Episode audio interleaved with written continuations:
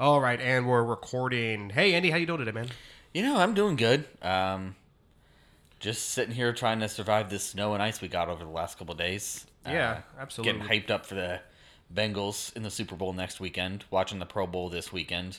Yeah. So honestly, I think there. Honestly, it's funny. There's a couple reasons that we're we're here doing this right now. This recording this podcast. I think you're partially to blame. I'm partially to blame. Um, but I'm really excited about it. I mean, everyone probably, you know, some of our listeners probably know that I was doing podcasting for a while, and that was like a big, you know, part of what I was, you know, career wise, what I was doing for a couple of years.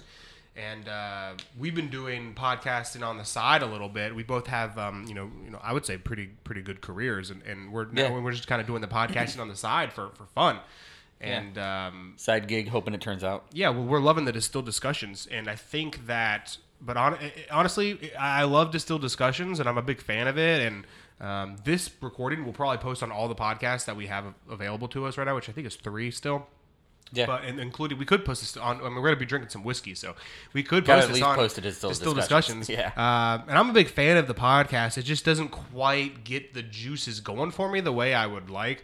Um, and I really miss the long form podcasting stuff that we stuff. used to do for like we've heard both ways or um, really that really we've heard both ways more than the John Prophet show because the John Prophet show is more like a news opinion show where it's like I'm talking about current events and politics where I really with we've heard both ways we would just talk about whatever.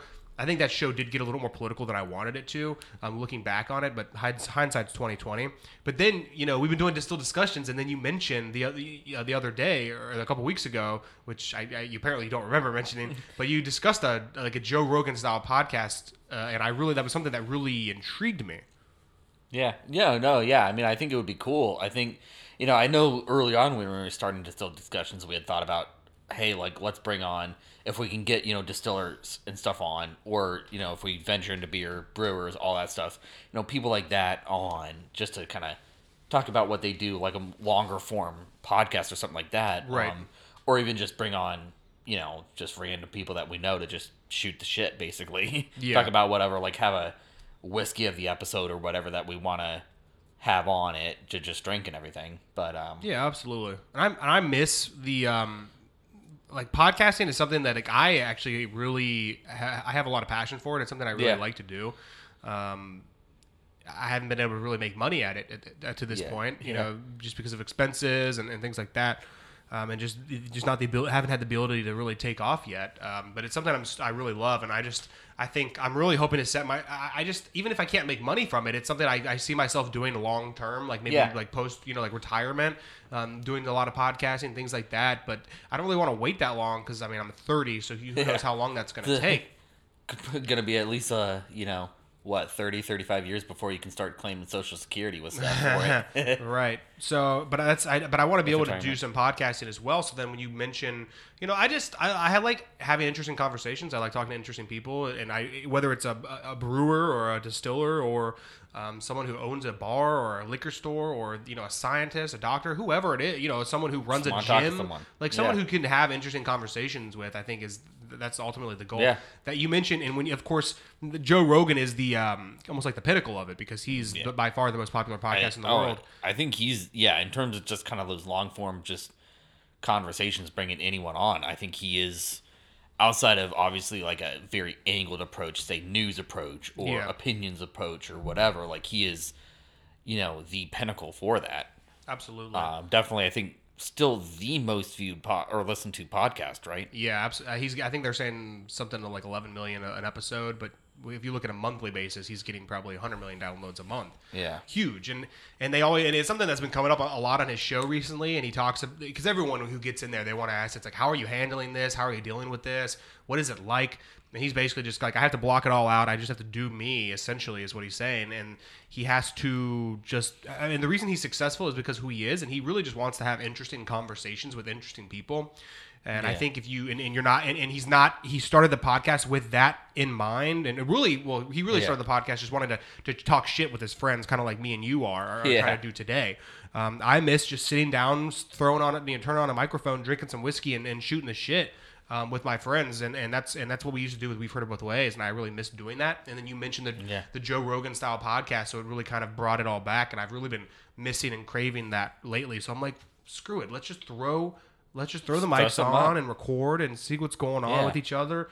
And uh, but that's something I really I, I want to do as well. Like I want to talk. To, I want to talk to interesting people. I want to have those interesting conversations and record them. And and I think one of the reasons Joe Rogan was took, he did he did take off was so popular is because he's he's funny and, and just wanted to shoot shit with his friends.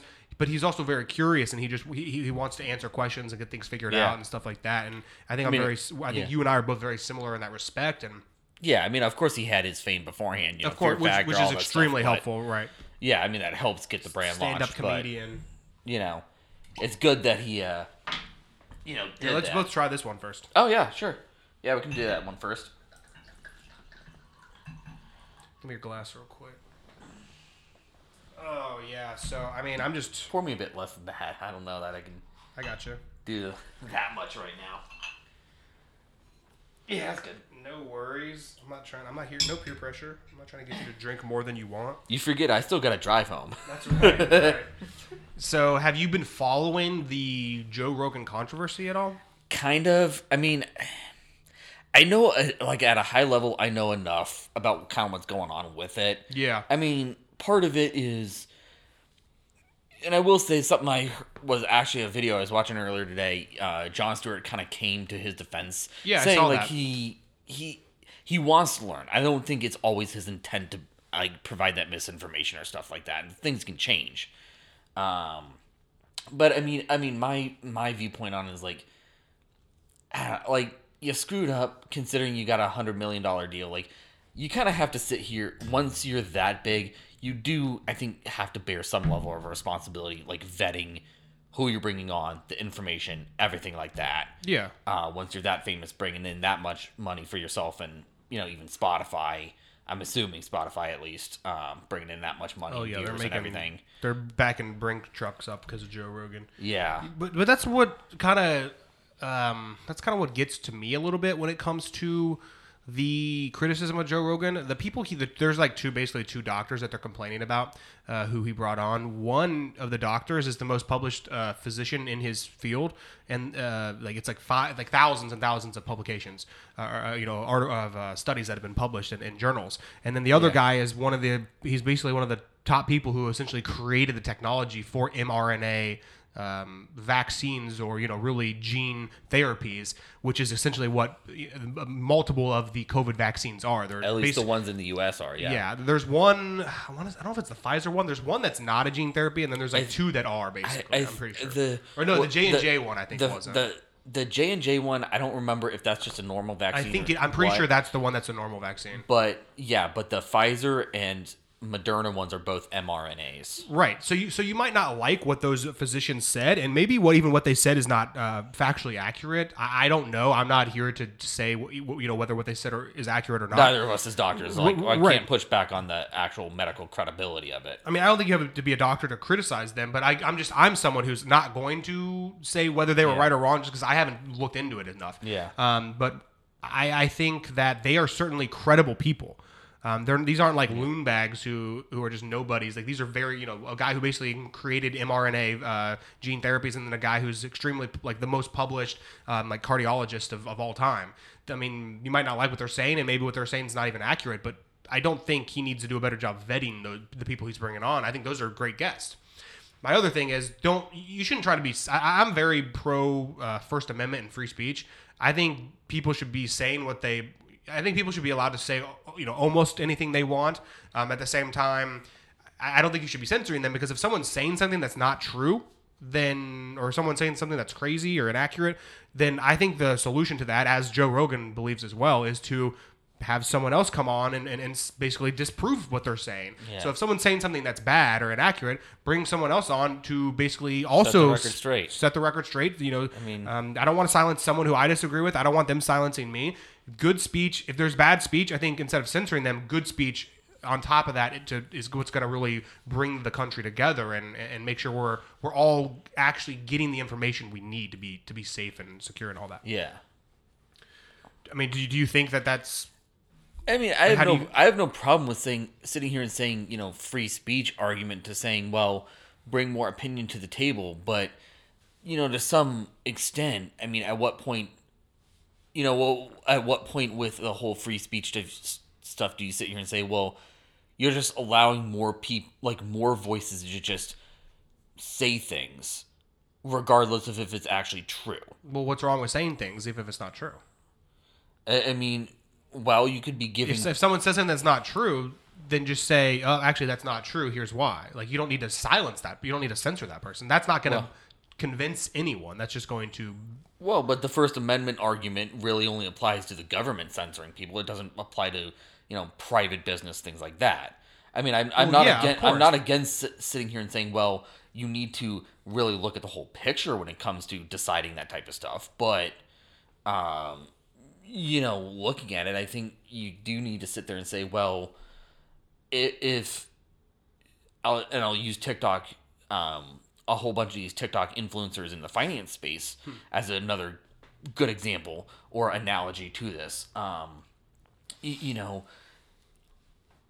just because they might have an idea that worked for them that made them thousands of dollars or tens of thousands, hundred thousand, you know, helped build them build their wealth right. in a very short amount of time, it doesn't necessarily mean that it's going to work for you. Right. You know, but that, those I'm sure those people on TikTok who are in the financial space, they're not saying like, "Hey, I'm a financial advisor. Hey, if you do what I exactly what I say, then you're going to get rich off of it." No, like, sure well, no. most saying. of them don't. Most of them because if they said if that, they would be liable. Of, yeah, I mean, if you if you look at some of the, um, you know, if you look at some of the compilations of them on like YouTube or stuff, no, most of the ones I see never say that. Yeah.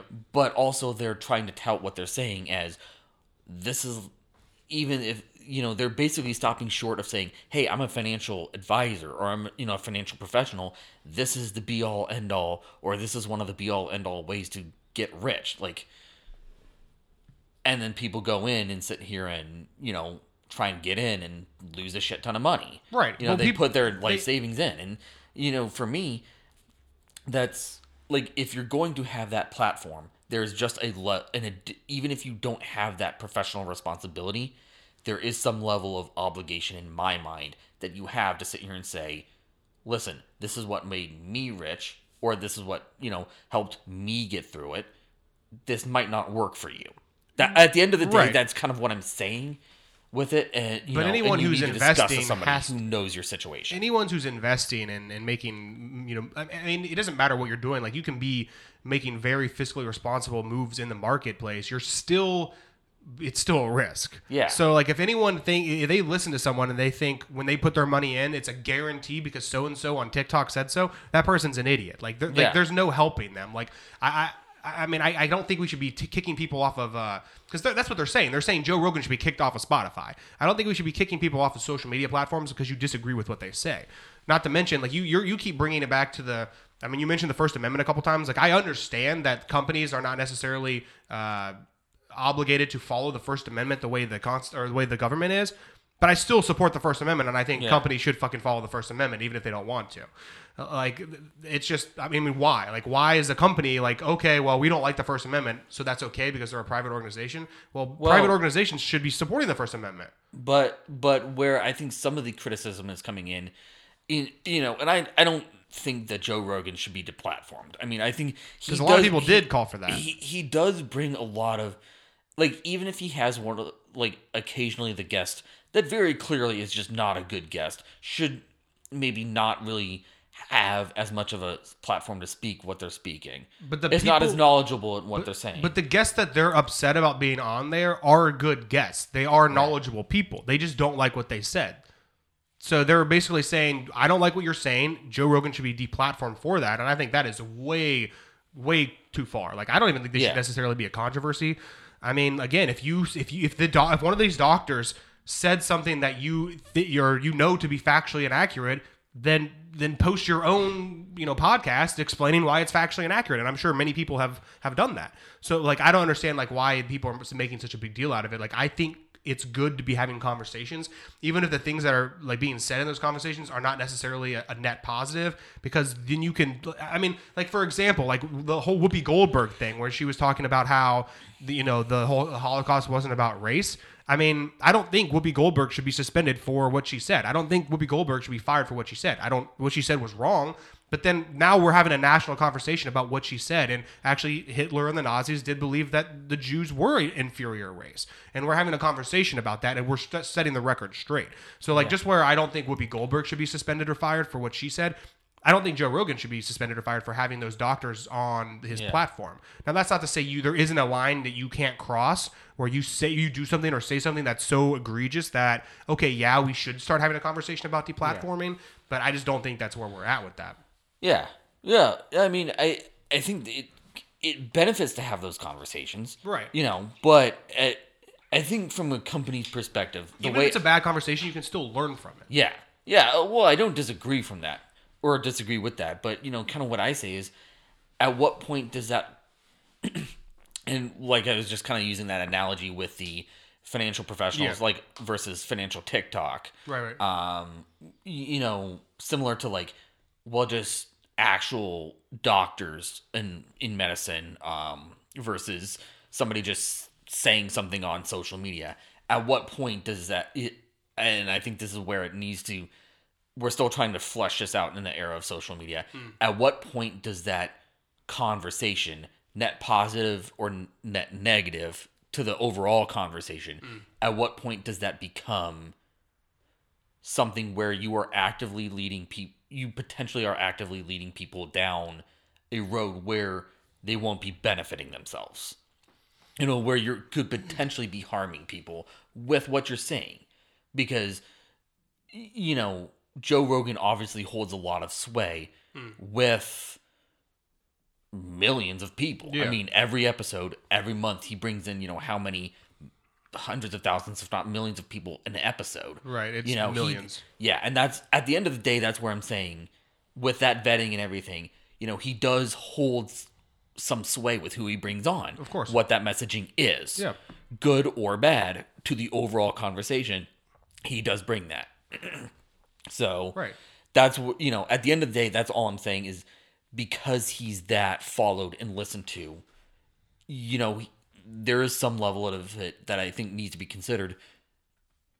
Well are you actually adding benefiting people? Or are you just sitting here saying something that people you know whether it's him or the guest he has on um, saying something without knowing somebody else's position who's listening to it or individual situation who's listening to it that then tries that and ends up in the hospital But- or ends up broke or something like But that. But why? I mean, you. Sh- but like, why do you when you say something online or on TV or whatever it may be? Why does what you're saying have to benefit someone? I mean, you. I. I mean, we were just watching college basketball right before we turned this on. I saw a Wendy's commercial. It's saying, "Hey, you should come get Wendy's." Trust me, getting Wendy's is not going to be beneficial for you. It- Should we- should- it's not. Should we ban Wendy's and ban Wendy's commercials? Like, I don't think so. But just because something's on air doesn't doesn't mean it necessarily has to benefit people. Not, I mean, it's not like Joe Rogan is going on his platform and saying like, "Hey, drink bleach; it's good for you." Like, he's not encouraging people to hurt Oh, no. themselves or commit acts of violence. So it's like you keep asking me where the line is. I'm saying the line is where you're actually hurting people, and I just don't think what Joe. I don't think there's any evidence to support the notion that Joe Rogan has actually hurt people. Well, yeah. Well, in this specific situation, I don't know that. Right. Because I don't know the. I haven't dug down deep enough to in, look into the specifics of what he's saying. Right. But and as far know- as I know, no one has been hurt from any of these doctors coming on his podcast. Now, Yeah. if he encouraged violence or something like that, like obviously that's a problem. We have to stop Yeah. that. But the, it's just I'm just like throwing that out there as like a general like hypothetically at least where is that line for somebody of his platform? Yeah. I mean, And like I said, I think that's uh, that's the line where people are actively being hurt. Yeah, Which I I, mean- don't know that there's that you you know there's evidence that that's happened. yeah, I, I don't personally know that either that anybody's been directly hurt from what those doctors have said on his show. Because all those know, all those doctors were saying is that there are side effects from the COVID vaccine. Like there's evidence of side effects from the COVID vaccine. And it's like they're not saying don't get the COVID vaccine. In fact, the guy who was saying, "Hey, there are side effects of the COVID vaccine," and people are ignoring or, or not just ignoring the facts that there are side effects, but they're trying to cover it up. That's a guy who created the technology for the vaccine. Not to mention a guy who's gotten the vaccine. So he's not saying don't get the vaccine. He's just saying people should make their own decisions. Also, here's some information you might like Yeah. to know. Some young people are having heart issues because they're getting the vaccine. That's Yeah. again, he was not even saying you shouldn't get the vaccine. He was just saying here's the information, make your Yeah. own decision. And I think you either have to come down on the if- what they're saying is not actively hurting people, you have to come down on the side of do people deserve to have the information and make their own decisions for themselves, or is the government just making the decisions for everyone? You need to shut the fuck up and do what they say. Well, and I think that what you just said with having the decisions or having the information to make the decision, that's where I'm coming at it with it. Is you need to be informed consent. Like you need, Right, right. Like you need to. and that's what the doctor was arguing. He was saying we do not have informed consent because they're covering up things about the vaccines, Yeah, and it, like and, I- and that pisses people off. like I have no problem sitting here and saying, listen, you you, you know you you've you've researched this, but at the same time you could say like with your own primary care physician discussed and said, well, should I be getting it? Like that's where I say informed consent. Like just sitting there and saying Right. but just sitting there and saying, I guess kind of what I was coming with is just blanket saying something, not telling somebody to research it, not telling somebody Right. to say con- if they have a financial advisor or a tax advisor, someone like that, Right. consult that person for taxes and financial advice, or you know their mm. physician discuss for medical stuff. Like Of course. that that at the end of the day y- you know you need to have that informed consent but part of it i guess kind of what i'm arguing too with it is some of that informed consent is if you're on somewhere like if you're a guest say on joe rogan's platform or his podcast and everything come with some level of that informed consent to say here's some level of information you might disagree with it. You might think it's, you know, you might fall on whatever side of the, the debate you're going to fall on. But here's the facts as I know them.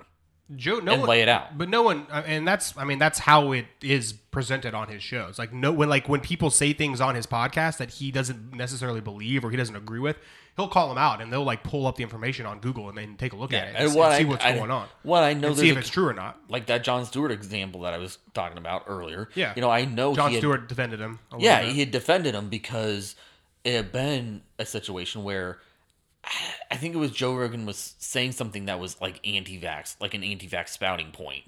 Um, and the guest, I don't remember which guest it was specifically, called him on a shit. It was like, you know, that's well, that's anti-vax. That's like wrong to say. You shouldn't be saying that. And here's why. And he looked, you know, Rogan looked it up and was proven wrong in the moment. Yeah, I about mean, that. I would have to look up and see what that was talking about because Yeah. I mean, Joe Rogan's It, not. it was on Jon anti-vaccine. Stewart's podcast. I think the problem. Okay, because I know Rogan's not anti-vaccine. Like he's not Yeah. out there saying "do not get the vaccine." Like he's Yeah. never said that. He's Yeah, He's, I'm not- I'm just not says trying to I'm not vaccinated. You have to make your own decision. Yeah, I'm not trying to say that he's against it, but I think he was saying something that is commonly touted among the anti-vaccine group. Okay. Uh, I- yeah, something I have along that it line, but he was proven wrong in the moment. Right. Yeah, I'd have to look that up because I I don't know what you're referring to. but we've got to be, I mean, we've got to be at the end of this thing now, right? As far as COVID, Yeah. I mean, as far as calling it a pandemic or endemic, I would imagine so. I mean, Right. Don't we just have to accept that this is just something that we have to live with now? Well, it was Germany or another European country was trying to make like trying to um sit here and basically say, listen, at least with Omicron going forward, in terms of variants, like clearly it's more widespread but less severe. So they were trying to say like let's um like let let stop with some of the restrictions and lockdowns and stuff like that. Like let's treat it more like a flu because at least based on Omicron, that's where it's going. Is more like the seasonal flu. Where, you know, you should sit there and probably get, you know, a seasonal like a seasonal flu shot, something like that to combat it. Um so I think that that's probably where we're headed, but honestly, I don't, you know, for sure know where it's gonna go. I mean, it could get worse, it could get better. I but I think we're at the point where, as of right now, it looks like it's gonna get better from Yeah. what I know. Yeah, I think it's uh, essentially, um, yeah. I mean, I think we're pretty much done with it. Everyone's either been vaccinated or has had COVID. So like, I don't think it's like I don't think COVID's going anywhere. Like, I think there'll be multiple strains like year after year. Um, hopefully, they just become less severe. Yeah, at least I, I think people, COVID. Yeah, yeah, I think people are pretty much done with it. Um, as far as the uh, the Jon Stewart Rogan thing, let's see. Stewart further called the outcry over COVID nineteen information on Rogan's podcast overblown rhetoric. He gave the example of a recent episode in which Rogan battled with Josh Zepps over Rogan's claims that there is an adverse risk of myocarditis and inflammation of the twelve heart in the inflammation of the heart muscle among twelve to seventeen year olds who received the vaccine. Acknowledged he was incorrect about the effects of coronavirus vaccine on children and young people. But that's the whole thing. It's like when Joe Rogan realizes, like, that's why people like him is because he's open to change in his mind. And when he realizes something Yeah. that he says is wrong, that he will correct the record, which is why it's, he's, Stewart's right. The whole thing is overblown. Joe Rogan's Yeah. not like trying to peddle misinformation. And Yeah. when he's called on stuff, he's willing to look at that. Yeah, I think he's Not willing. to- he's willing to at least look at it. And I'm, like, I'm not saying him having those two doctors on was wrong or right. Like, I haven't seen those or listened to those episodes or anything, so Yeah. I, I can't really here say I- whether what was said was I wrong. listened to this exact episode, and even though he did like correct himself uh, with that with Josh Zepps on there, he essentially they all he said was he thought that it was like the risk of myocarditis was uh, like higher than it actually is. So like you still do have a pretty strong risk of myocarditis uh, if you're 12 to 17 getting the the vaccine. His numbers were just wrong. Like it, he just he believed it was higher risk than it is, but it is still a risk. And they like explain the whole thing on the episode. But like that's the whole thing. Like he's not going to just say shit that's not true and then if someone calls him on it not like admit to it. He he also he says regularly that he's an idiot, he's a cage fight commentator, like you should not be coming to him for scientific advice. So like it's not something he does not encourage that. I mean, he at least has a disclaimer. I don't know how legally it would hold up, but I mean, has well, he's not legally liable for anything by bringing people Yeah. on and like having conversations with them. Just like we're not legally liable for anything we're saying here, unless you like encourage violence or, or something like that. You're not legally liable. I mean, if, if if he talks, he brings a doctor on his podcast, and the doctor says there are young people who are getting, uh, you know, the COVID vaccine and they're having heart issues because of it, and then a young person doesn't get the vaccine, and then they cite that, like, good luck suing him. Like, you're never going to be able to do that. Like, he, like you made the decision on your own not to um, to get that vaccine. Also, you should be consulting your own doctor. Like everyone knows that. Any physician will tell you that. Like if you were trying to make a health decision, you a major one, you need to consult your own doctor. And I guarantee, and I know for a fact that on those podcasts, like all those doctors gave that exact disclaimer. It's like I'm just telling you the the numbers and the information, but like I'm not your doctor. I, I'm not going to diagnose you or treat you or tell you how you should be treated. So I mean, everyone like you should be consulting your own financial advisor and not and, and if someone Yeah. on TikTok says something that you think might be a good play, you should be consulting your own Yeah. doctor before you make a decision on whether you want to get a vaccine or, or, or not. I mean, which, Yeah. is, which I think is pretty basic, honestly. Like Yeah. you would talk to your doctor, I'm sure, if you had any medical questions. Yeah, yeah. I mean, I think it's worth it to talk to your doctor and see. Well, Right. not just Why not? I mean, they're, like they're your doctor. Uh, not even well. Is this a good vaccine? So much so as is it a good vaccine given my situation? Right, of course. They're the one that's you know most objectively able to sit here and say, listen, maybe you have a side effect that this would um, tend to flare up with. right, exactly. Um, so I, I mean, it's it's like at the end of the day, yeah, you need to talk to the professionals in your life. I'm just saying, you know.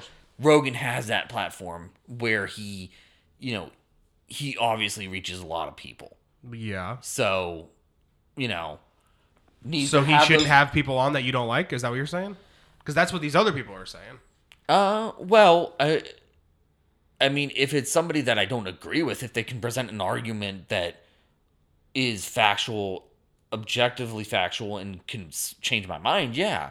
Right. Um, uh, I mean, like I'm I not think saying having he- I'm not saying he shouldn't, should or should not bring on specific people. Like I'm not trying to like, um, I'm not trying to sit here and um lobby for that. I'm Yeah. just saying it's like he just has the platform where he reaches a lot of people. Therefore, maybe there's a level of responsibility that needs to happen with making sure that the points are laid out as best as they can be. But that's what he does. Yeah. I mean, that's like the whole. That's what his whole podcast is. Like he brings people on, they talk about stuff, and he, if he doesn't think something's true or he doesn't know about something, he'll have his producer pull it up and they'll read into it and see whether something's wrong. And if that person's wrong, he'll call them out on it. So I mean, I, I think he's doing honestly, he's doing a great service and he's doing a great job at what he's doing, which is why he's so popular. I think the people who are talking shit and trying to get him canceled are like people on CNN. They're fucking jealous. CNN gets 200,000 viewers a day. He gets 11 million a day. Like, it, like it's crazy. I, and, like the, the, if you're telling me that like, like honestly, you have a lot of opinions about this because we've been talking about it for almost half an hour, and, and you don't watch, you don't listen and watch his podcasts all I the way watch through it. on I a don't regular watch basis. it regularly. The people who are talking enough. shit about him for the most part are people who don't know anything about what he's doing. Yeah. So that's why Jon Stewart's like, actually, you don't know what goes on in there. Um, Yeah. That's why I'm saying he says, you know, he corrects the record when it needs to be. He brings people on from both sides of the aisle. He makes it clear that he is not an expert on any of this stuff. He's just sitting down with people he finds interesting. And uh, they're having, you know, interesting conversations. And some people just don't like what they're talking about because there's, you know, a, a fraction of the population who believes you have to get the vaccine there's no other you know way forward and i just don't think they like necessarily like that he he's having these conversations with people who don't agree with them and i also think there are there is a component of it where i think some people are jealous of his ratings and things like Yeah. that not to mention people view him as a conservative which he is absolutely not like he voted for bernie sanders like he's not a conservative so i think some people don't like him because they view him as a conservative but that again that's because people actually these, pe- these people don't listen to the podcast or don't watch the podcast Yeah. and they don't know anything about him Yeah. Well, I, I think from a rating standpoint, I'm not even like I'm not even going to go into the voting, which side of the aisle you go on with that. Like I think that's going to bring up its own you know hornet's nest about stuff personally, but to debate. i don't know I don't but you um. Like well, like when you said he voted for Bernie, like I think that just naturally, I think at least in America, that just brings up its whole hornet's nest of, oh well, you voted for that person, so that means you're a piece of shit, or you voted, you know, you voted this way, you voted that way, Right. you're a piece of shit because you voted that way, regardless of even if you are maybe coming from a similar stance, just a slightly different viewpoint on that same stance. No, I'm just. I only Um, brought the fact yeah. that he voted for Bernie because he's he is a liberal. Like he's Yeah. clearly a liberal. Like that's. I'm not saying it's a good, bad, or ugly thing. I'm just saying people who. I've just only brought that up to to emphasize the fact that people. He's who, a liberal leaning libertarian. right. People exactly. People who characterize him as like an alt right or as a conservative. That, that's just not. They just don't know anything Yeah. about his beliefs because he's certainly that's certainly not who he is. Like he Yeah. would rip on Trump more than than mo- you know most people on the internet. Yeah. So I mean, as far as the ratings go, too, I think it has to be looked at. Well, in your avenue, how many people are doing the same thing? I mean, Hmm. Oh, right. I, I would compare it. You know, com- like compare, um, like CNN, MSNBC, all of them to Rogan versus switch out Rogan for just Fox News. I mean, Right. Fox News is obviously probably the most famous and the largest conservative news network, Yeah. at least in America, that there is. Yeah, I agree. You know, versus you know what probably five different, um, five different more liberal leaning um, news stations, at least here in America, yeah, I mean, somewhere around there. CNN and MSNBC that are cable news. yeah, I don't know um, which. Other, I mean, CNBC is more like financial. Yeah, Kinda. But like more, But I like, think the- probably I- at least a handful there that might draw you know But different liberals to Right, their own course. camp versus Fox News. Right. That solely is maybe the only Right. conservative. I mean, not know. that it matters like who's Yeah. getting more ratings, but I mean, if Yeah, you, I you mean, could I'm- still combine CNN and MSNBC and Fox still crushes them. Not Yeah. that not that it matters. I think you have a lot of a lot of older people watch cable television and- Yeah. and cable news, and um, there's all and, and on average, the, an older person like someone who's like sixty or seventy is more conservative than liberal. So I Yeah. think also the age skew has something to do with that as well. Well, yeah, but I but just, I'm but just I just think I, I'll, I only brought up the ratings is because I do think there are people at CNN, for example, who, uh, you know, or MSNBC Yeah. who criticize Rogan, and one of their main, I think, drivers is that they don't like the fact that he's so much more Yeah. popular than them. Yeah, I mean, I'm just saying for sake of ratings, like understand that there might be that difference in how many people want to align with a certain station, Right. or align with a certain But person. that's why Joe Rogan is so popular and gets so many ratings because he brings in people from all walks of life. He brings in, he, I mean, it's I, I'm sure it's more men than women, but he has he has women, he has men, he has all kinds of races. He has he's got liberals, libertarians, conservatives. That's why he is so popular. You can't be so popular and like have people hating you. Like it just doesn't work. Like some people hate him, but like clearly what he's he's doing a good job at something. Um, and I think a, a big part of why people like it is just long form conversations. I think they view cable news, whether it's left, right, or center, as antiquated. Um, where you do like you've got, I mean, turn on CNN, you got like twelve people on the screen and split boxes. They all have thirty seconds to yell something out and, and talk over each other and try to get a Fox point- News same try way. to get think exactly. a lot of them all have. That's why I said left, right, or center. It doesn't matter. It's an Yeah. it's an antiquated business model, and I think it is a dying breed. And I think they're starting it's to focused realize on spitting that. the opinions about the situation than sit here and be what the actual news is and say, here's what's going on, here's what happened, you can make your decision. Yeah. Also, you can't flesh out a cohesive and articulate d- argument on a complex issue in 30 seconds. You just can't do it. I mean, we've been talking for th- half an hour about the Joe Rogan issue. If you had 30 seconds and I had 30 seconds to talk about that, you- we would get nowhere. Like it's ridiculous. So I think that's why it's popular too. Is the long form conversation, which that's why I like podcasting. That's why we're Yeah. we're doing this podcast right now. Is because the long form conversations I think are a lot more interesting and. Uh, and, and that's something I'm really excited about for, for, for Rogan and for other podcasters and, and hopefully even for us. Yeah. I think um, I mean, maybe that's the way the news, um, you know, the news cycle is going to go now is having the podcast. I mean, I, I know for all my financial Yeah. news, that's what I do. Is I that's how I listen to it. and there's nothing wrong with that. And I do think people in cable media are a little worried about that. I, I think they should be. YouTube and podcasts, I think, are, are, are the way of the future. Then you need Um, to sit here and catch up and do that. Yeah, absolutely. You know. I, I think at least with I you know at least with our generation and the millennial generation, I think that's Uh, more so podcasts, but even YouTube to an extent. I mean, we grew up in the internet age. I think Yeah. that's where for us that's where I don't know about you at least, but like me, that's how I consume my news. That's how I stay up to date on things is watching the video of what's going on or listening to the podcast, things like that. You know, Yeah. obviously I still like I still do some other stuff where, you know, I'll do my own research on the things that I want to actually do a deeper dive on Right. and care about. But you know, and if that includes, you know, traditional media, traditional media, but Yeah. y- you know, I think that's where for our generation, that's where it's gone to. Yeah. And either they haven't adapted or don't want to adapt. Right. Yeah. So I'm um I'm a big fan of the podcast. Johnny was wanting to do a fitness podcast with me, and then he bailed on it because he says he didn't he doesn't think it's a popular enough medium anymore. I think and I'm like, I mean, I think it's a saturated market, but I- at the same th- time, it's extreme. Podcasts are extremely popular still. I, I think it, yeah, I think it's it's saturated to an extent across the entire space. I think it's um, across any topic you want to discuss. I think it's as far as a dying medium. I, I, I mean, maybe it is, but if you're saying it's dying, what's replacing it? Right.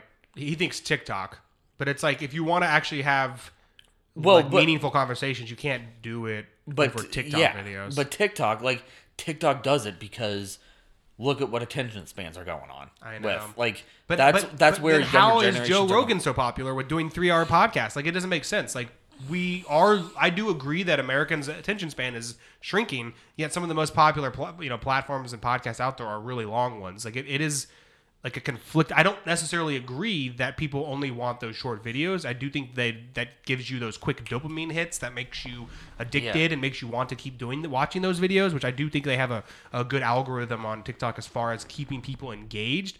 But I do think that people are are hungry for those meaningful conversations, those interesting conversations, even if they do take hours and hours and hours. So Yeah. you know, I honestly want to get back to the point where it, whether it's you and me or, or you know or whatever the setup is. Um, but I do want to be having those long form conversations like we're doing right now. I do want to Yeah. be talking to interesting people. Um, and I think that that Joe Rogan style podcast is something that we want to to, to get uh, to get involved in and moving forward. Absolutely. So I mean, you're obviously a big fan of podcasts. You we, we record a podcast together on a regular basis. Yeah. uh, and it was actually your idea. The podcast was your It was- idea. yeah, it was my idea. So you're clearly a, a fan of the medium.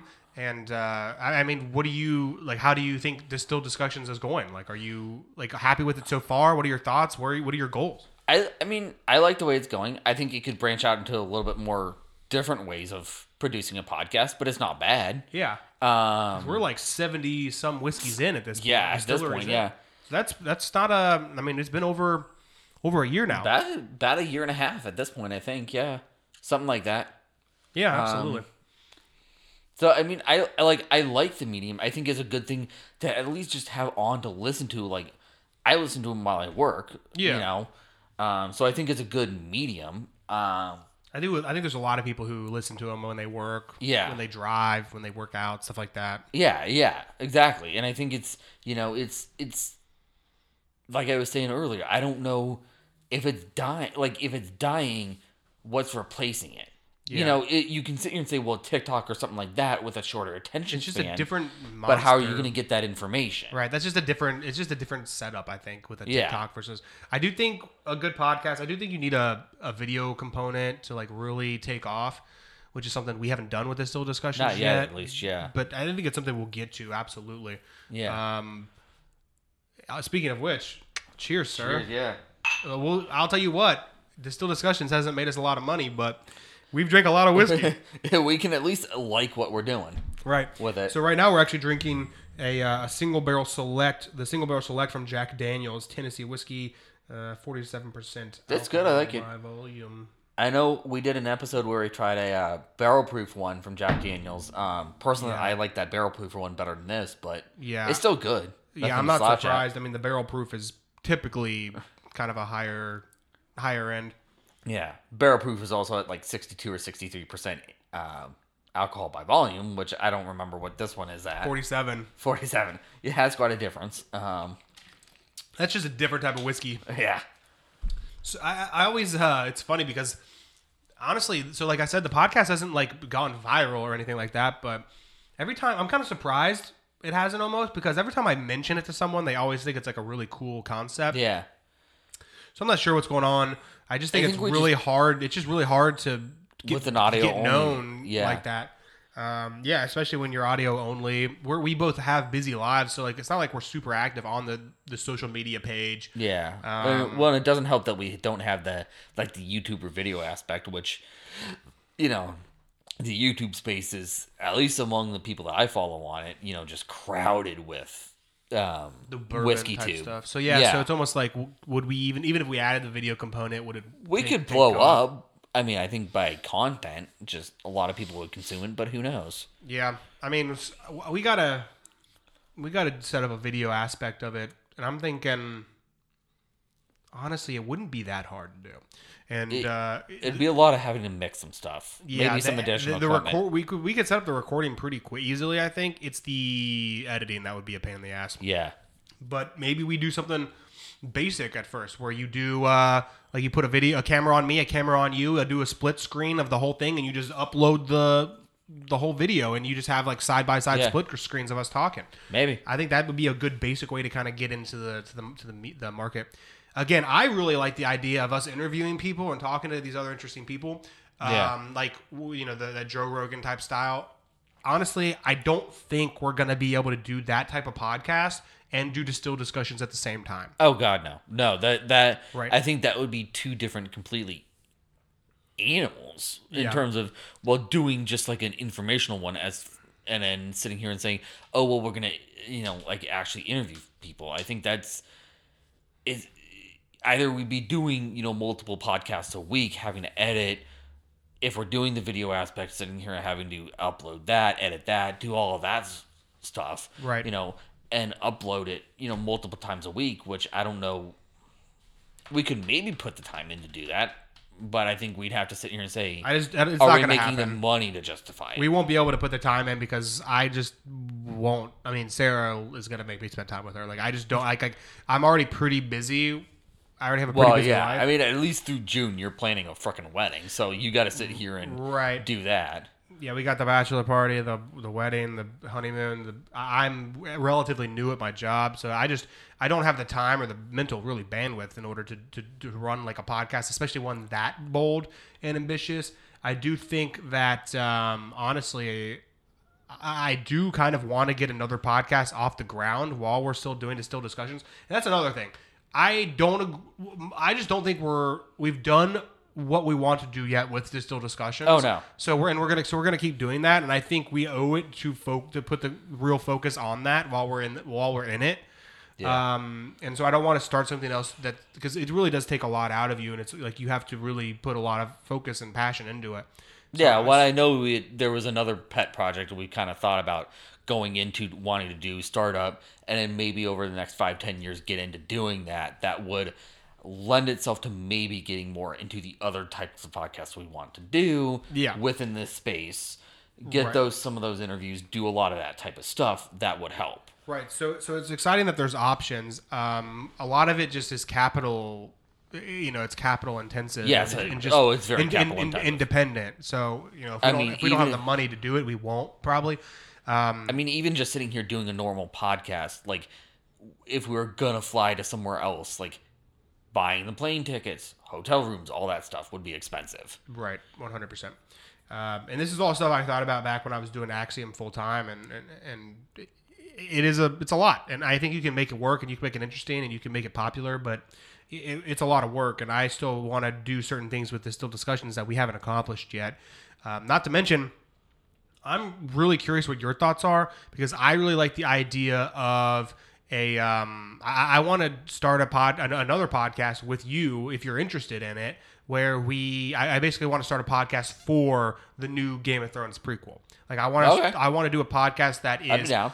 focused on that the House of the House of the Dragon. yeah, well, because we discussed, um, obviously, God, what was it? I think we did what was it? Just was it only up through season seven or season eight too that we did recaps of all the episodes of Game of Thrones? So I don't. I think it was just through. I think it was all seasons, but I don't remember. Right. So we posted it on. We've heard it both ways. I'm pretty sure. Uh, and what we did was we re, we did a re, we did a recap. We did one episode per season. so we recapped seasons one through seven, and we did an episode per season. And then for the final season, we did a recap for each every episode of that final season. Um, so it would be more kind of like a podcast. I, I was, you know, imagined a podcast where we would do something similar, we'll, you know, recap each episode, but also some intro stuff because it's a brand new series. I was thinking we would do a podcast where we would introduce. We could do a podcast. So because the podcast is about, or I should say, the, the the new show is based on a book, right?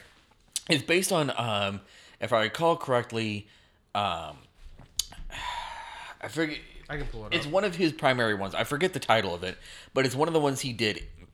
George R. R. Martin did in the Game of Thrones um, saga, where it was pr- basically about It's based on the. a couple centuries before. It's based on the 2018 novel titled Fire and Blood, set 200 That's years name. before the events of Game of Yeah, Thrones. so like two or three hundred years before what the events of Game of Thrones are. It chronicles the beginning and the ending of the House of Targaryen. Yeah. Targaryen.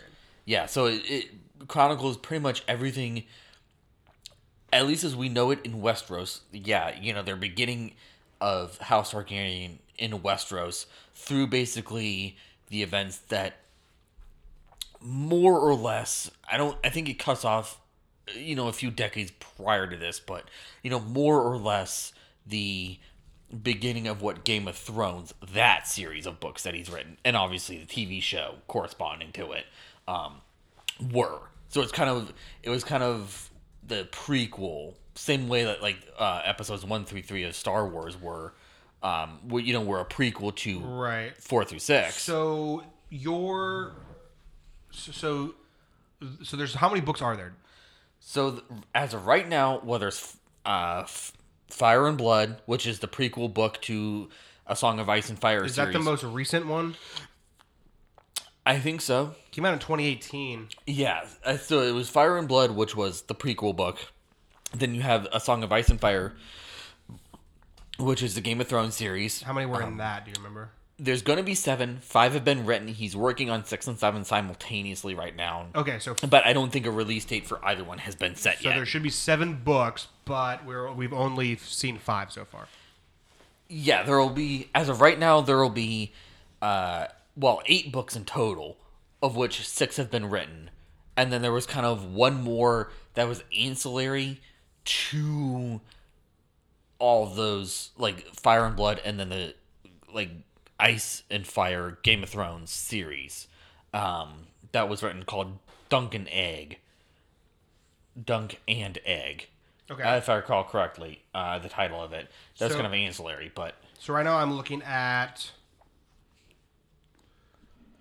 A Game of Thrones in 1996, A Clash of Kings in 1998, A Storm of Swords in 2000, Y- yeah. So the A Feast of Crows in 2005. Yeah. So and then a Dance with Dragons. So are you, or so is it the first four books are basically the Game of Thrones we all know, and then the fifth book was a prequel? no. So the way it goes, Fire and Blood is the prequel. That's the one that the new series on HBO will be chronicling. Okay. Um, Oh, so these are all just from a Song of Ice and Fire. Yeah. So Game of Thrones, Clash of Kings, A Storm of Swords, um, A Feast for Crows, and A Dance with Dragons. Is what Game of Thrones is based off of. Well, that's the first five books that it's based off of. Then, like the last couple of seasons, They kind of did their own thing. he kind of slightly deviated, I think, But he had from what he, he yeah he contributed. he contributed, and I think said you know where he So was gonna go. So Then- the Winds of Winter and A Dream of Spring is that the forthcoming books? Are those basically going to be like how the series ended, or like is it going to go beyond? As far as I know, those two will confirm or deny how the HBO series, Gotcha. the TV series Right, right. of Game of Thrones, um, went But you don't or did not go. I don't know if it'll go further than where it Oh, went, but know. that that's it'll, it's basically gonna wrap up probably because I think it was through about season five and a half, like halfway, either halfway through season six or halfway through season seven, is about where Game of Thrones as a TV series began to deviate from where Game of Thrones as a book series is. Okay.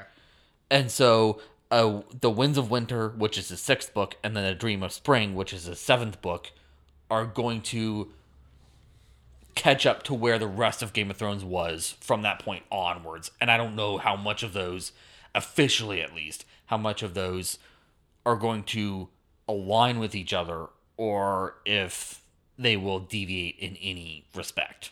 Yeah, it's interesting that he stopped in the, so he's like writing these this book series, and then they make a TV show about it. But in the middle of them making the TV show about it, in the middle of him writing these books, he stops and he writes a prequel. Yeah. Isn't that kind of interesting? It is well, I, yeah, it's very interesting to me. I mean, I'm sure he was probably working on it at the same time. I'm sure he had to be because he probably realized like, oh wait, maybe I need to fill in some of this information beforehand. But yeah, it's interesting because I have the prequel book um, physically. It's about Have you ever read it? Oh yeah, I've read it. It's about a thousand pages, I think, if I recall. So thousand, twelve hundred pages. I So mean, how do you like the, um, like how do you like the, the that that novel? I like it a lot, honestly. I mean, it, it's You like the prequel, like the House of Targaryen story? Yeah. Oh, yeah. I mean, I mean, it's it's a good story to listen to and everything. Um, you know, it it's. I mean, like I was just kind of saying, is you know very much a dense read So they broke it to up. get through, but So have so the book. Let's see. yeah, I haven't seen how far they go in depth in the first season of um, House of the Dragon with all that. How far they go in depth to Fire and Blood, but um, yeah, I I mean they're all. It's like reading Lord of the Rings if you've ever read that. Like they're very good books. Books they go in depth on everything. It's just they're a very very dense read to get through. So apparently there's There's a lot of information. two volumes to the to the book. Is what they're saying. They're saying Fire and Blood. This is the Wikipedia page. It's from the family of Song of Ice and Fire. Although originally planned for publication after the completion of the series, Martin has revealed his intent to publish the history in two volumes. Okay, so did it actually come out in two volumes? I know. They because they say that because what Wikipedia says is that the second half of the first volume is what's going to be adapted into the prequel House of the Dragon. Yeah. which means they're like taking a fourth of the book basically and that's what they're making the show about that's what this makes it sound like Yeah, so so here's what here's what I'm reading right now. Yeah. So the first book of um, Fire and Blood is what I have in hard copy and I've already read. Okay. And I think that's probably a lot, if not all of what so far um, has been filmed out, probably for um, the uh, House of the Dragon on HBO yeah um, will be on. But the second part is um, probably going to be between you know it's probably going to be like the 150ish years before Game of Thrones and has yet to be written. Okay. Um, because he's wanting to finish, um, he's wanting to finish a Song of Ice and Fire, which is the whole Game of Thrones series, as we know the TV series. That's what that's based on. He's wanting to finish that before he starts part two of Fire and Blood, Okay. as a book series at least. So it sounds like. So you so he hasn't even completed the second half of Fire and Blood. Yeah. I I don't think he's completed like he's planned it out, but hasn't completed because he wants to complete the two Winds of Winter and A Dream of Spring that he is already working on. So he doesn't want to distract himself too far away from that. Okay, because it sounds so the dying of the the dying of the dragons is sixty thousand words in length. Focuses on the Great Civil War known as the Dance of Dragons, the Targaryen Civil War, which I believe that's what this is focusing on. It's the events leading up to the Targaryen Civil War. Uh, hopefully, it will show actually it depict the Targaryen Civil War Yeah. and the war itself. Yeah, that does say that. So let's see. In an abridged version, previously published. So honestly, yeah, it does kind of sound like maybe the the book that you own, That's the first it- volume. that yeah. volume. It's, it does kind of sound like maybe the second half of that book is what the new show is basically going to be about. Because it's like the events leading. Because I don't think it's because I 'cause just I mean based on what they're. I mean, it saying, could be on that. Yeah. because I don't know they're actually going to show because the Targaryen conquest, where Aegon the, uh, Targaryen, where he takes over the Seven Kingdoms. Yeah. It sounds like that's not going to be included in this series.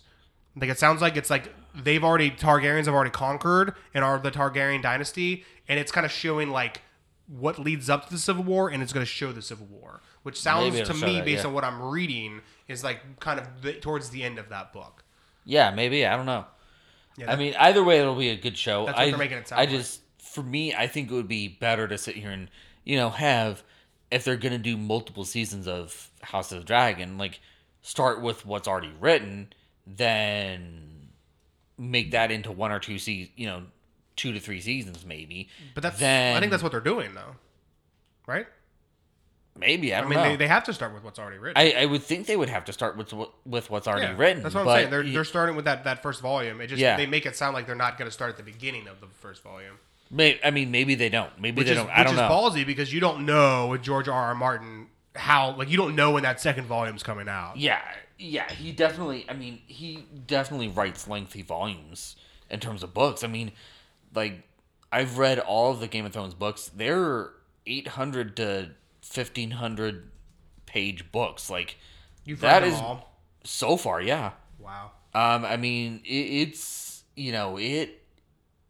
That doesn't take a short amount of time to write and play No. and playing out, especially in a world like this. I mean, that's like if you were to sit here, you know, throwing it back to what I was saying with Game of or uh, Lord of the Rings, like that's like if you were to sit there and say, "Oh, well, we're gonna film Lord of the Rings in the middle as a TV series, like in the middle of while he, He's uh, writing the books. Tolkien's writing it." So though- so what I'm thinking is I mean we can reread the whole book, but like based on what they're saying, maybe and we're gonna do a little more research into it. Maybe we would just do the second half as far as like the coverage. But I was thinking we could do like a, a podcast or two podcasts where we basically discuss the book, and then we could do a podcast or a couple, you know, two podcasts where we discuss like all the information. Like we could like do a, like a, a check in. So like, uh, you know, we talk about like all the information that's come out for the series, where it's like Yeah. these, this is who's casted, this is what they're like, this is what HBO's saying, and if any new information comes out, we could like do a new a new Yeah. one to kind of update Well, people. And then yeah, once well, the episodes actually start coming out, then we can obviously we'll watch the new series and we'll review the episodes Yeah. like we did with the the last one. Well, I know the series is coming out starting this year. Yeah, so season sometime in- season one is coming out in twenty twenty sometime in two. 2022 and we're They've already, wrapped. and we're already in the second month of 2022 so you know it's going to be somewhere between march and december that's Yeah. why i'm thinking we got to get this podcast up and running Yeah, yeah. Um, is it something is that is this what i'm telling you is or what i'm like kind of like laying out is that something that sounds interesting to you oh yeah, for sure. Yeah, I'd be down for that. Um, I mean, it's something that's interesting. I liked it as a show. Um, and we'll discuss some more details off air and we'll we'll um and we'll uh just tell everyone kind of what we're doing and all that Um, but as long as that's something you're interested in and on board with, I think it's something we should do. And I don't think Yeah, it's, it's pro- it'll because of- probably be in fall or winter of this year. Right, and because of the way it's set up, I don't necessarily think that. Um, I don't necessarily think it'll be super time consuming. We'll have to read the reread the book. I'll have to read it for the first time. Yeah. and then we'll basically have to do maybe three, four, five podcasts max leading up to it, and then we'll do an episode per podcast. Like I don't think it will Yeah. really be that time consuming, other than reading the book. Oh no! I mean, the thing. Well, and another thing that'll have to happen that they'll have to contend with is, uh, y- you know, is in September. Literally, I think September second of this year. Um, for all fantasy nerds, the Game of Thrones or not Game of Thrones, um, Lord of the Rings series that's on going to be on Amazon Prime. Uh, the Rings of Power, which is based on the Silmarillion. Um, that J.R.R. Tolkien wrote, which is kind of the prequel book to the Lord of the Rings books Before trilogy. the Hobbit. Um, it's before, so it's the Silmarillion, then the Hobbit, then the three Lord of the Rings Oh, books. gotcha. Um, so it's the prequel, prequel. It's yeah, it's a prequel to the prequel to the Lord of the Rings. Yeah. Um, that series is starting on in sep- early September of 2022. So on Amazon Prime at least. So you think they'll probably want to release before that? Don't you think? they, I would think they want to release that's somewhere like early, around That's early fall though, and you said it might Yeah. be fall to winter. like late summer, early fall. There, I mean, they they'd want to release around some somewhere around that because yeah, like at that point you're competing with another if that Lord of the Rings series on Amazon Prime goes through, right. that's another huge, you know, nerds. Right. I do agree that you would want Series to watch. Like I do think everyone's gonna watch both of them if they really are like have the, the Game of Thrones or If the Lord of the Rings there, yeah. name. Right, like crossover appeal. But I do for some reason I just feel like you want to come out first, maybe. Yeah. Um, but I don't know. We'll discuss more details off air As we know and, it, uh, and, release it as we know it. Yeah, and, and we'll figure it out, and we'll get this podcast set up. I'm really, ex- it's something I'm really excited about because honestly, man, I don't know how you feel about it, but I think I've done, I've probably recorded, I, I don't even know, 600 podcast episodes throughout my life now, and those Game of Thrones ones were some of my favorites. Like, I, Oh, yeah. I really enjoy doing those for sure. Um, so I'm really excited about this new episode, this new pod, potential podcast. Not to mention, I'm just really excited about the new show in general. Um, so that'll be really fun, um, and I think we could do something along with it.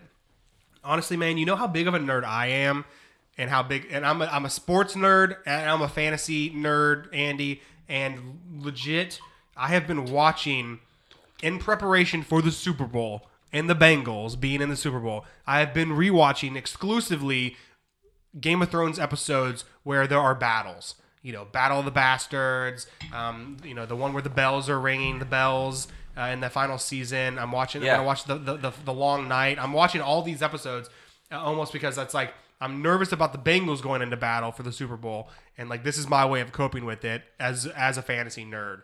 Um, so I've been watching all these battle episodes, and my God, Andy, uh, Game of Thrones was so good. like It- I it- really do miss it. They, I mean, they, despite what you might say about how they ended the show, I think it was definitely well um, choreographed, ve- Oh, very yeah. well done. Oh, 100%. And I think even the final se- people people tend to rag on the entire final season. I honestly thought the final season was great until the final episode. Um, and it wasn't even like that final episode was horrible. I don't agree with it. I don't think they did what they should have done. Um, just as far based on what the characters and how we know them. But I, I do think the final season overall was very, very good. And I think any complaints about the season and as a whole is is completely you know Yeah. misled, um, misleading. Um, because I do, really do believe it's a, it's a great final season. Um, but man, I'm just I, I I know like I think I'm gonna watch the Battle of the Bastards next Saturday, the night before the Super Bowl, in preparation for the Gotta get Bengals ready for that. being in the Super Whatever Bowl. parties happen that Sunday too. My God, Andy, I'm nervous. How are you feeling about this upcoming Super Bowl? Obviously, you're a Cincinnati resident, a Colts fan from Indianapolis, but a Cincinnati resident. I gotta cheer. For, A- I, a mean, I gotta cheer for the Bengals. Like, Yeah. I, I mean, I might be a Colts fan at heart, but I gotta cheer for the Bengals. Like, I will celebrate them. I will do anything possible to, you know, root them on. I hope they win, but I don't. As Pat McAfee says, Joey Burrow's a guy. The, the, Joe this Burrow's is the the guy. second straight. I mean, honestly, this is the second straight toughest game that they'll have to face. Joe um. Uh, Would you say that KC was the toughest? I don't know that I could even rank them. I mean, offensively, both of the like defensively, I don't know that I'd have to rate the Rams first, just because the Rams defense is better. Um, I, I think both the Chiefs and the Rams are going to be a tough offense to face. Oh yeah. Um, I think the Chiefs' offense is actually better than the Rams' offense. yeah, it, it. I mean, it might be better, but both of them are probably two of the toughest, if not the two toughest offenses you're gonna have to face, even in a regular season game. I'm more worried about the Um, Rams' defense and their offense. Yeah, If exactly. you stop Cooper Kupp, you can pretty much stop the Rams' It's- offense. OBJ is good. He's not Yeah, like it's the like you have- OBJ we think have- of when we hear OBJ. He's he's more like a he's, not like what a he once Tyler was. Boyd almost. Like he's Yeah. really not that well, impressive you have of a. you have Sony Michel for who used to play in the in, um the Patriots. I think they're mainly using Cam backs. Akers right now. Yeah, like Cam Akers and Sony Michel, kind of a, in a dual back situation there, um, in the running back situation. Uh, Yeah. I mean, the wide uh, receivers does you're gonna have to does do show- a lot Does with. Sony Michel or Cam Akers really make you scared though? Not as much, but I mean, When you're talking about Tyreek Hill and and Travis Kelce, Yeah. I, I mean, the wide receivers on the Rams make a, me a lot more nervous because I don't even. And then you got, I mean, Matthew Stafford, not what Patrick Mahomes is, Right. but you know, still a gunslinger.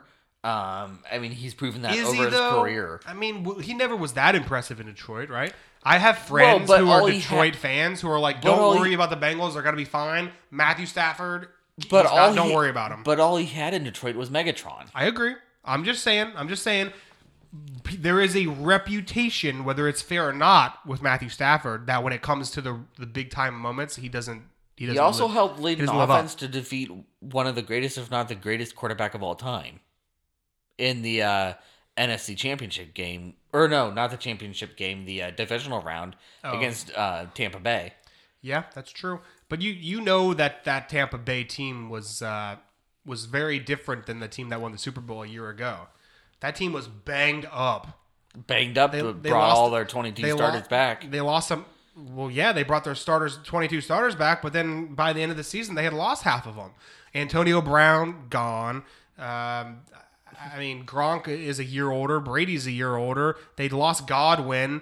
Um, I, I- I mean, they lost a couple of their O linemen. Yeah. I do think that Tampa Bay was a tough team to beat, but uh, Tampa Bay really was not. Uh, I mean, that offense fell apart, man, It, it fell apart, but I mean, they brought it back. because of injuries and because of Antonio Brown like running off the field. Yeah, I mean they they brought it back though in that second half of that game though. I mean, they should have been dead to rights, but Tom Brady brought them back. Oh, of course, it's Tom Brady. You can never count him out. But I'm just saying, I don't think the Rams beating the Buccaneers is as big of a win as a lot of people think it is because of like they think it's big because Tom Brady, but it's like and because they won the Super Bowl the year before. But that's really that was a beat up team. KC, the Bengals beat twice. That's a very healthy team. Not to mention, honestly, man, I just feel like the Bengals are so hot right now. They're so They, hot. they've got the momentum. Yeah. I will say that they've got the momentum of we've won three straight playoff games, only one of which against the Raiders. yeah. We were even slated to arguably be competitive. in. Right. They everyone picked them to lose to the Tennessee Titans. Everyone picked them to lose to the Kansas City Chiefs. Everyone's Basically picking both- them to lose to the Rams. Basically, both by at least what- one score. Right, and that's almost what makes me think that the Bengals are going to go all the way is because people just keep counting them out, and Joe Burrow just keeps saying, "Nope, I'm a winner. Well, the Bengals are winners. We're taking this all the way." And it, I, I just I, every game, every game since I They've thought somehow found a I- way to win it. yeah, and I thought we were going to beat the Raiders, but every game since then, Tennessee, Kansas City, I thought we were going to lose. 100% I thought we were going to lose. I did not have Oh, yeah. faith, and they proved me wrong. They proved most of the experts wrong. And I, it just almost makes me nervous to bet against them at this point, which, of course, I don't want to jinx it. Knock on wood. I want the Bengals Well, to win. Let's put but- ten honey down then. Right. Maybe we might have to. Because right now, I'm just saying, it's not a good bet against the Bengals. Um, Well, because what what did Yeah. I text you the other day? Um, what was the line as of that time? It was what like was it seven and a half or three and a favorable. half? Um, again with like slated against the for the Rams winning. Yeah, let me see. I'm going to just pull up right here. Oh, man. They just Yeah, it was as of I think like Tuesday or Wednesday of this week. It was uh, Rams by three and a half. Uh, Rams. The money line is Rams minus one eighty. Bengals plus 155, over under uh, 49 and a half. Wow. So, I mean, they're clearly thinking it's going to be a high scoring game. Texas salesman Mattress Mac places $4.5 million in bets on Cincinnati Bengals to win the Super Bowl. I mean, Wow. I, I would say clearly, like, the, the That's such a bad way to spend $4.5 million. That's so dumb. well, but think I think he's win. going to win what seven and a half million if he if the Bengals do win. Yeah, he'll win a lot, but it, but that's so much money to just like bet on a game. Uh, Hey, if minus he's got the money to blow. He's got the money to blow. Who Caesar's cares? Caesar's is Burrow touched. Okay, they see this is the thing. They list all this information. I just want to know the fucking line. Did you just did you just say it? Uh, yeah, the money line was uh Rams minus one eighty, Bengals plus one fifty five. Yeah. So that I mean that's one plus one fifty five. That's not bad. Yeah, I mean it's not a bad line. It's just, you know, I don't.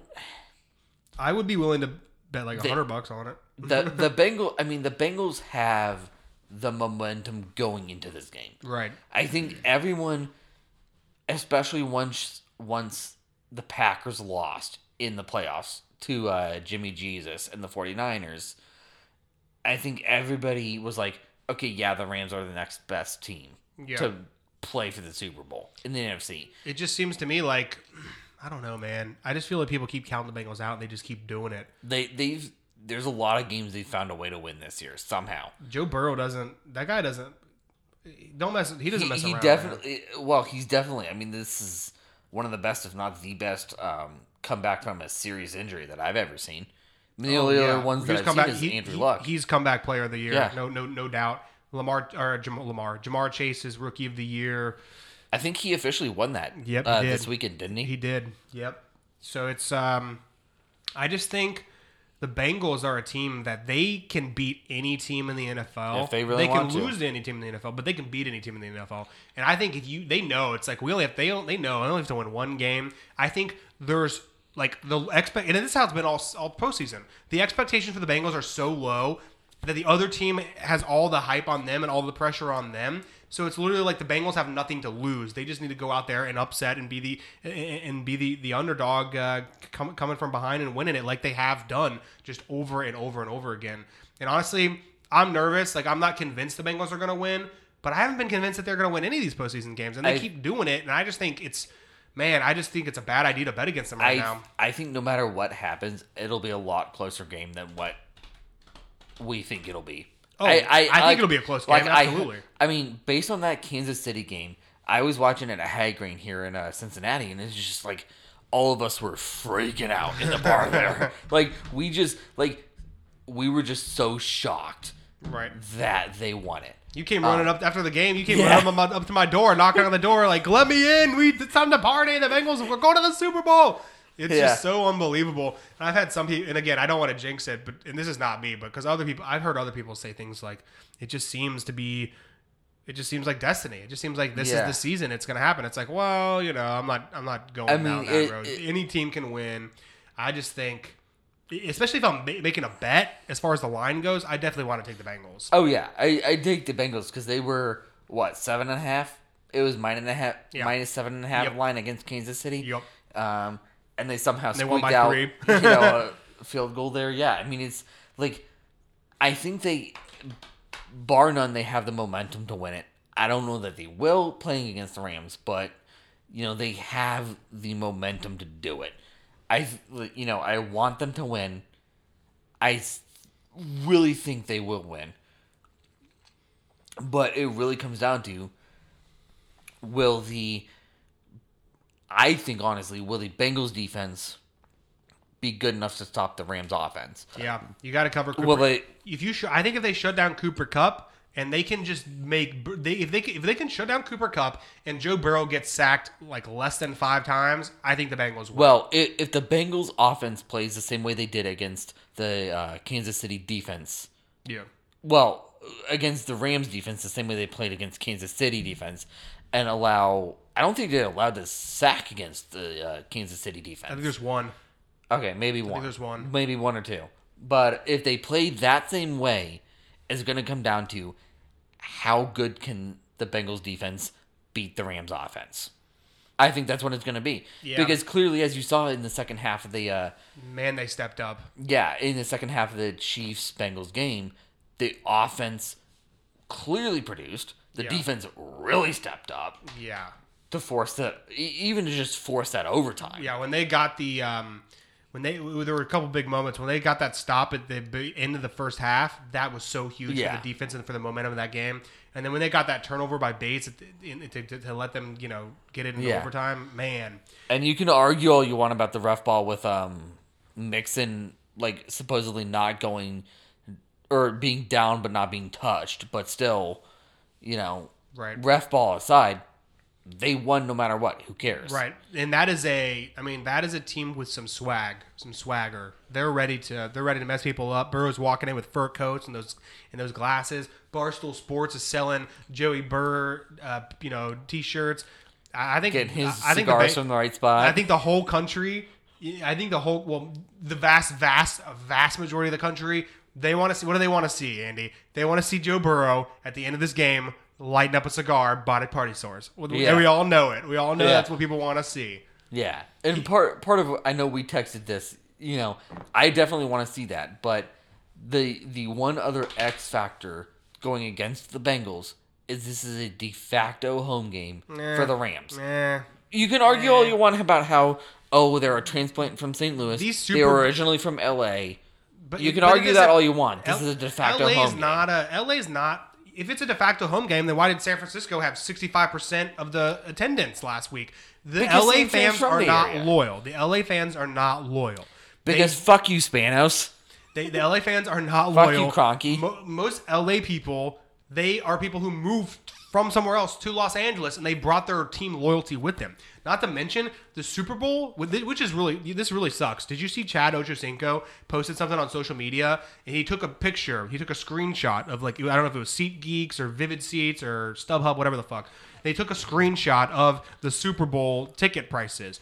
And it was like Oh, it's five grand, seven grand, ten grand, thirty I grand, 40 grand. And he goes and he comments, he goes, How are the diehard fans of these teams supposed to buy these tickets? Well, the answer is they don't. The Super Bowl is a very, very corporate event. The Super Bowl is celebrities and it's rich people. Now, a game at Kansas City, that It's something that we is could afford. fans. Those are fans. Those are the, the, those, The Super Bowl. they're exactly. getting loud. The Super Bowl is very corporate, and I don't think you're gonna have that like hostile, uh, like road Environment. game environment that you're Yeah. that you're mentioning. I think, in fact, because it's a, it's more of like a, it's just like an event, like it's a cultural thing to go to. Like you Yeah. go to the Met Gala or you go to the Oscars. I think it's it's something more like that. So I think actually I mean, people would true. be more excited about the Bengals because it's that's like a more of an exciting storyline. Yeah.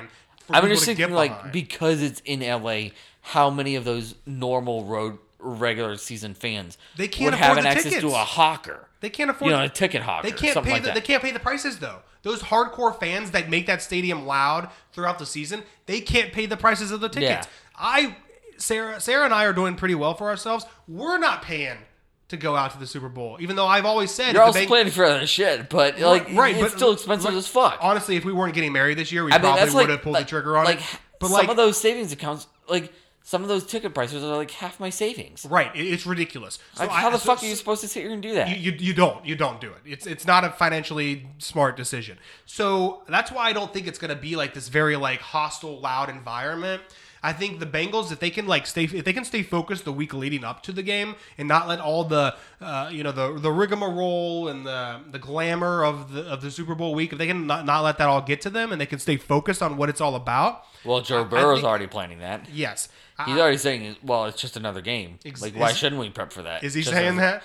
I I saw on Twitter or Instagram like the other day he was saying like it's just it's just another freaking day. Like it's Right. just another game. Like And that's why It's the Super Bowl. Who and that's cares? why I have a lot of game. confidence is because of Joe Burrow and because of that attitude and mentality.